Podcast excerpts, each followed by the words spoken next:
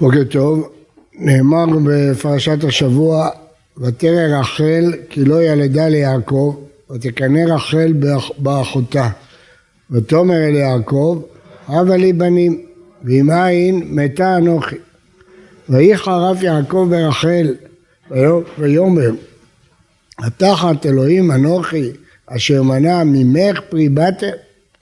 אומר רש"י, מנע ממך לך אין בנים, לי יש בנים, אני יש לי בנים. כותב הרמב"ן, הבה לי בנים, ואני תמה, אם כן למה חרה אפו, ולמה אמר התחת אלוהים אנוכי, שומע על צדיקים השם. ומה שאמר אבא לה לו בנים, אני יש לי בנים, ממך מנע בנים, ממני לא מנע, וכי הצדיקים אינם מתפללים בעד אחרים? והנה אליהו ואלישע התפללו בעד נשים נוכריות. ונראה שבשביל זה תפסהו רבותינו אמרו במדרש רבה. אמר לו הקדוש ברוך הוא, כך עונים את המעיקות? חייך שבניך עתידים לעמוד לפני בנה. ועל דרך הפשט.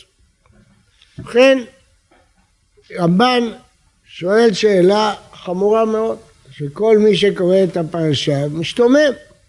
וייך הרף יעקב ורחל, כועס עליה. מה הוא כועס עליה? אישה עקרה, אין לה בנים, צרתה יולדת, אחותה, ארבעה בנים, והיא עקרה. מה יותר טבעי מזה שהיא מבקשת מיעקב שיתפלל עליה? מה, למה לכעוס? על מה הוא כועס עליה? ולא רק שהוא כועס, הוא אומר, התחת אלוהים אני? מה זאת אומרת? אומר הרמב"ן, הצדיקים מתפללים. ראינו שאליהו התפלל, ראינו שאלישע אומר כעת חיה ואת חובקת בן, הצדיקים מתפללים בעד נשים נוכריות, שאין עליהם שום קשר. אז בעד אשתו האהובה, רחל, הוא לא התפלל עליה, היא מבקשת, אז מה הוא כועס עליה במקום להתפלל עליה? ועוד, אומר רש"י, שמונה ממך, לאבי יצחק התפלל כי לא היה לו בנים, אבל לי יש בנים, אני לא צריך להתפלל. מה זאת אומרת? זאת אומרת בשבילו, בשבילה אתה לא צריך להתפלל? וכי הצדיקים לא מתפללים בעד אחרים, רק בעד עצמם? הרי אה, יעקב צריך להתפלל בשבילה, בשביל רחל. זה דברים תמוהים ביותר. אומר הרמב"ל, שלכן המדרש אומר שהקדוש ברוך הוא הגיב לו. לו יעקב, כך עונים את המעיקות? ככה עונים לאישה שיש לה מועקה, יש לה צרה, יש לה בעיה? במקום שתעודד אותה, תפייס אותה, אתה כועס עליה, מדבר אליה בתוקפנות כזאת, כך, שמנע ממך, אז המדרש אומר שיעקב נענש על זה. מה, מה עשה יעקב? מה סברת יעקב? מסביר הרמב"ן. דברים מיוחדים במינם. והדרך הפשט, אמרה רחל ליעקב שייתן לה בנים, ובאמת דעתה לאמור שיתפלל עליה עד שייתן לה בנים על כל פנים, ואם אין תמית עצמה בצער. דיברה שלא כהוגן, בקנאתה, וחשבה כי באהבתו אותה יתענה יעקב, ילבש שק ואפר ויתפלל עד שלא יהיו לו בנים כדי שלא תמות בצערה.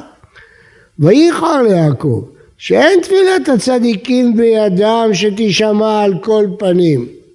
ובעבור שדיברה אליו דרך געגועי נשים אהובות להפחידו במיתתה, חרה פה. וכך אמר לה שאינו במקום אלוהים שיפקוד העקרות על כל פנים. ואינו חושש בדבר כי ממנה מנה ולא ממנו, וזה לייסר אותה ולהחלימה.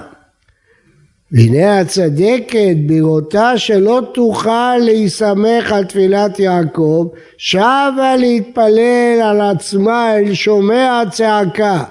וזהו שנאמר, וישמע אליה אלוהים. ובכן אומר הרמב"ן דברים יסודיים ונפלאים. אומר הרמב"ן למה כעס יעקב? היא לא אומרת לו תתפלל עליי שיהיה לי בנים. הבה לי בנים, אתה תיתן לי בנים, אני בטוחה שאם תתפלל יהיה לי בנים. ואם אין תדע לך אני אמות, אז תיקח את זה בכל הרצינות שאתה חייב להשיג לי בנים, אתה חייב להתפלל שיש לי בנים. יעקב הבין שיש פה טעות בתפיסת עולם. תחת אלוהים אני? הצדיק הוא במקום האלוקים? הוא יכול להבטיח בנים? זה בידו? יכול להתפלל. איך לשון הרמב"ן החשובה מאוד מאוד. שאם תגידו את זה לאחרים לא יתווכחו איתכם. תראו את הלשון שכתובה בה. אין תפילת הצדיקים בידם שתישמע על כל פנים. בוודאי ששומע על צדיקים השם, צדיק גוזר והקדוש ברוך הוא מקיים. זה לא על כל פנים, זה לא בכל מקרה. לפעמים הקדוש ברוך הוא לא שומע על הצדיק, באיזושהי סיבה, יש לו סיבה שהוא לא שומע על הצדיק. צדיק לא יכול להבטיח. ואת אבא לי בנים ועם עין מתה אנוכי. מה זה בידי? תחת אלוהים אני? אני קובע? אלוקים קובע, אני יכול להתפלל, אני לא יכול לקבוע שיש לך בנים. זה לקח חשוב מאוד שהרמב"ן מלמד אותנו, דרך מה שיעקב אמר לרחל. אדם שהולך לצדיק, שיתפלל עליו, בוודאי זה טוב, זה רצוי, שומע על צדיקים השם, היא צודקת, אבל לא בצורת גזרה. אבא לי בנים ועמי אתה תיתן לי את הבנים. לא, אתה תתפלל בעדי, ויהי רצון שהאלוקים ישמע את תפילתך, זה מה שהייתה צריכה להגיד. לא אבא לי בנים ועמי מתה אנוכי. לכן ויהי חרף יעקב ורחל. רצה להסביר להם, תחת אלוהים אני, הצדיק הוא במקום אלוקים. אלוקים הוא קובע, הצדיק יכול להתפלל, הצדיק יכול לבקש, וייתכן שזה מה שקרה גם אצל אלישע. כשאלישע אמר כעת חיה את חובקת בן, אז הבן הזה כמעט מת. למה? הוא לא יכול לגזור כעת חיה את חובקת בן, יכול להתפלל, הקדוש ברוך הוא ישלח בן. לכן הוא נענש אלישע. זאת אומרת שהצדיק מבקש, מתפלל, גוזר, והקדוש ברוך הוא שומע את צדיקים השם. אבל הוא לא יכול להבטיח. לא יכול להבטיח. זה ביד הקדוש ברוך הוא, לא בידו. ועכשיו אומר הרמב"ן את המשפט הזה שצריך לזכור אותו בעל פה כל החיים.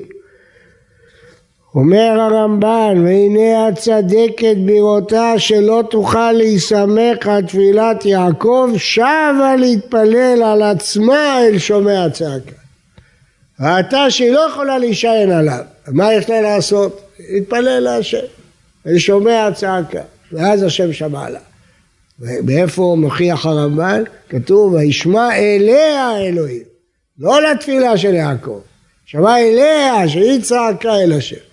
שהרגישה שהיא לא יכולה להישען עליו, אז צעקה אל השם, וישמע אליה. זה מסר עצום שאומר פה רמב"ן משני הצדדים. הצד האחד, שהצדיק לא יכול להבטיח על כל פנים. אין דבר כזה, אין אף צדיק בעולם שיכול להבטיח לך בכל מקרה יהיה לך בן. לא יכול. זה תלוי באלוקים, תלוי בקדוש ברוך הוא. התחת אלוהים. אני, אף צדיק הוא לא תחת אלוקים. יכול להתפלל, יכול לבקש, יכול לברך, בהחלט, הקדוש ברוך הוא שומע, אבל לא על כל פנים, לא בכל מקרה.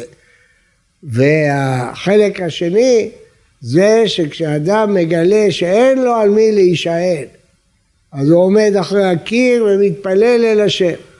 כשישעיהו אומר לחזקיהו, דע, כי מות תמות כי לא תחיה. הנביא אומר לו, מות תמות לא תחיה. אז אומר לו חזקיהו, בן אמוץ, כלה נבואתך וצא. תגמור מה שיש לך לומר ותצא החוצה.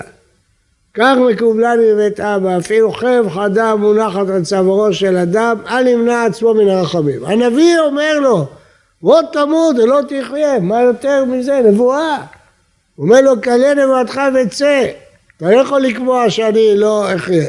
ועמוד יסב חזקיהו פניו אל הקיר ויתפלל ויהיה בכי גדול. והשם אומר לו שמעתי את צעדך ראיתי את דמעתך הוספתי לך על ימיך. למה? כי הוא שמע, הוא ראה שהוא לא יכול להישען על אף אחד היה סב פניו אל הקיר. למה עומדים מול הקיר כשמתפללים? אין אף אחד. אתה והקדוש ברוך הוא זהו אין מישהו אחר. אין לך על מי להישען. והיה סב פניו אל הקיר ויתפלל הוא אומר לו שמעתי את צעדך ראיתי את דמעך, ראיתי את הדמעות שלך, וידעתי שאתה מתפלל אליי בלי להישען על אף אחד, זה מה שאומר חזקיה לישעיהו, כלה נבואתך וצא.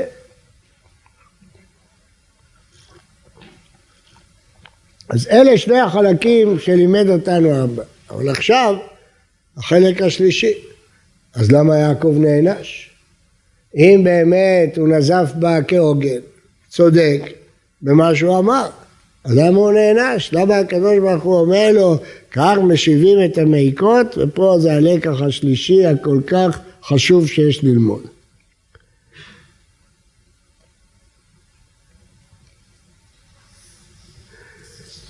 יעקב אי אפשר שלא יתפלל על אשתו אהובה כהכרה, אלא שלא התקבלה תפילתו. הוא בא עתה רחל להתעולל עליו, שייתן לה בנים על כל פנים, כי לא נופל הוא באביו. ויהי חרפו, ואמר לה כדבר ביד האלוקים ולא בידו. אז למה חכמים אומרים שהקדוש ברוך הוא הקפיד עליו? כך עונים את המעוקות, אז התשובה וזה הלקח השלישי. גם אם אתה צודק, והמוסר שאתה אומר הוא חשוב וחשוב מאוד, אבל תזכור מי עומד לפניך. עומדת אישה עקרה, שאחותה יולדת ארבעה בנים, והיא בצער, בקנאה, בכאב. אתה לא יכול לענות לה ככה, גם אם אתה צודק. ודאי שיעקב צודק בתשובה שלו, ודאי שהוא רצה לחנך אותה, שלא להישען עליו, אלא להישען על אלוקים, זה חינוך חשוב ונכון, אבל גם כשמחנכים חינוך חשוב ונכון ועקרוני, צריך לדעת מי עומד לפניך. עומד לפניך אישה מועקה, אישה בצרה, שעומדת אישה בצרה צריך לדבר אליה אחרת. תסביר לה מה שאתה רוצה, אבל תעודד אותה, תפייס אותה, לא ויהיך יעקב ורחל. ואתה כועס, היא אישה מועקה, אתה כועס כי אתה חושב שיש פה משהו פילוסופי לא נכון, שאתה צריך להדריך אותה, ללמד אותה, נכון, אבל אומר לו הקדוש ברוך הוא, כך עונים את המועקות? כך לא בתוכן, בסגנון, כך בצורה הזאת אתה עונה לאישה מועקה, ומכאן למדנו את הלקח השלישי, שגם כשאומרים דבר נכון, צריך להיזהר כשאדם יש לו מועקה, איך אתה מדבר אליו. אז אם כן, שלושה לקחים חשובים מאוד למדנו פה בדברי הרמב"ן. האחד, שאדם צריך לדעת שהתפילה היא לא ביד הצדיקים על כל פנים. הם לא יכולים להבטיח בכל מקרה, יכולים להתפלל, לבקש, והקדוש ברוך הוא שומע להם, אבל לא יכולים להבטיח. כי יכול להיות שיש סיבות שהקדוש ברוך הוא לא רוצה לשמוע להם. והדבר השני, שהאדם צריך לדעת שהוא צריך לצעוק אל שומע צעקה, לא להישען על אף אחד, לעמוד מול הקיר ולהתפלל. הקדוש ברוך הוא שומע לביונים השם, שומע צעקה, הוא שומע מי שצועק אליו, הוא רואה מי שיש לו דמעה לפניו. הקדוש ברוך הוא שומע, זה הלקח השני. וישמע אליה אלוהים ויפתח את רחמה. ייתכן שזה מה שקרה גם אצל אלקנה וחנה.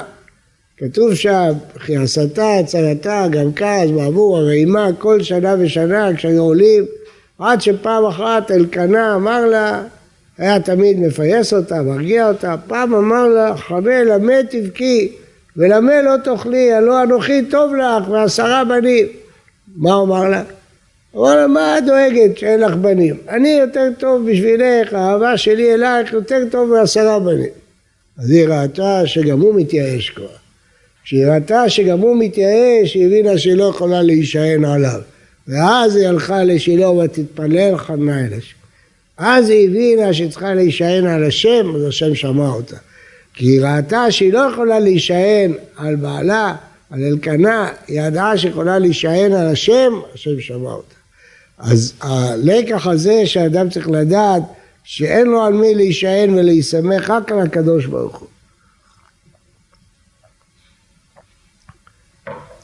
הדבר השלישי שלמדנו פה, שגם כשאתה אומר מסרים צודקים, נכונים, חשובים, צריך לדעת איך אתה אומר אותם. אתה לוקח אישה מעיקה, אישה שיש לה צרה, יש לה בעיה, שים לב איך אתה עונה לה, שים לב איך אתה מדבר, איך אתה מרגיע אותה, גם כשאתה אומר דברים נכונים. יש רש"י כזה גם על יוסף. יוסף אומר אה, אה, לאחים, כשהוא מפייס אותם, מרגיע אותם, אז כתוב שם שהאחים, כשבאה עליהם הצרה הזאת, מתחילים להיזכר במה שהם עשו. ואז ראובן אומר, למה באה לנו הצרה הזאת? שלא שמענו, הרי הוא בכה והתחנן ולא שמענו אליו. על כן באה אלינו הצרה הזאת. דבר מוזר. יש לך צרה, אתה חושב שזה על מכירת יוסף. תגיד, על זה שמכרנו אותו, על זה באה אלינו הצרה הזאת. מה הוא אומר שלא שמענו אליו כשהוא התחנן אלינו? לומדים מכאן. ברור שהאחים משום מה חשבו שהם צודקים כשהם מכרו את יוסף. ככה הם חשבו. אבל כשאדם בוכה צריך להקשיב לו. יכול להיות שאתם צודקים, אבל הוא בכה, תקשיבו לו, תשמעו לו. זה מה שאמר ראובן. ואנחנו נענשים על זה שכשהוא בכה לא שמענו אליו. אדם צריך להתייחס למועקה של השני, גם כשהוא צודק. גם כשהוא צודק, ויעקב אבינו בטוח שהוא צריך לייסר את רחל, כלשון הרמב"ן, להכלימה, ללמד אותה, שהביטוי הזה עם עין מתה אנוכי הוא לא נכון, לא אומרים ככה. צריך להגיד תתפלל עליי והשם יעזור. אז הוא מייסר אותה, מחליב אותה, מחנך אותה, אבל סוף סוף היא אישה מועקה. למה היא אמרה עם עין מתה? כי היא מרגישה נורא, היא מרגישה בצרה. אז אתה צריך להבין את זה, אתה צריך להתייחס לזה, גם אם אתה צודק. גם כשאדם צודק, צריך לדעת איך לדבר עם המועקות. לצערנו אנחנו רואים יותר ויותר היום שאנשים לא נוהגים כך, וקבוצות לא נוהגות כך. לא מספיק שהדעה שלך נכונה והדעה שלך צודקת. אתה צריך להתחשב במצוקה של הזולת. אתה צריך לחשב במועקה של השני. ולחשוב כשאתה מדבר מי עומד לפניך, מה הצרה שלו, מה המועקה שלו, מה המצוקה שלו. ואז תגיד, אולי תגיד אותו דבר, בסגנון שונה. אולי תוסיף כמה מילים, היה אומר לה, במקום להגיד שעונה ממך פרי הוא אומר אשר עתיד לפקוד אותך בעזרת השם. יגיד לה איזה בשורה, יגיד לה איזה פיוס, יגיד לה איזה עידוד, לא רק ייתן לה את המסר שהוא רוצה לתת. אלה שלושת הלקחים החשובים שאנחנו לומדים מהפרשה הקטנה הזאת, הדו-שיח הקצר בין יעקב ורחל, שמביא אותנו לשלושה כללי התנהגות שלא לסמוך על הצדיק בכל אופן, תמיד לצעוק כשומע צעקה ולשים לב למועקות, מעיקות, אלה שיש להם מועקה, אלה שיש להם צרה, לשים לב עליהם כשהוא מדבר. שבת שלום.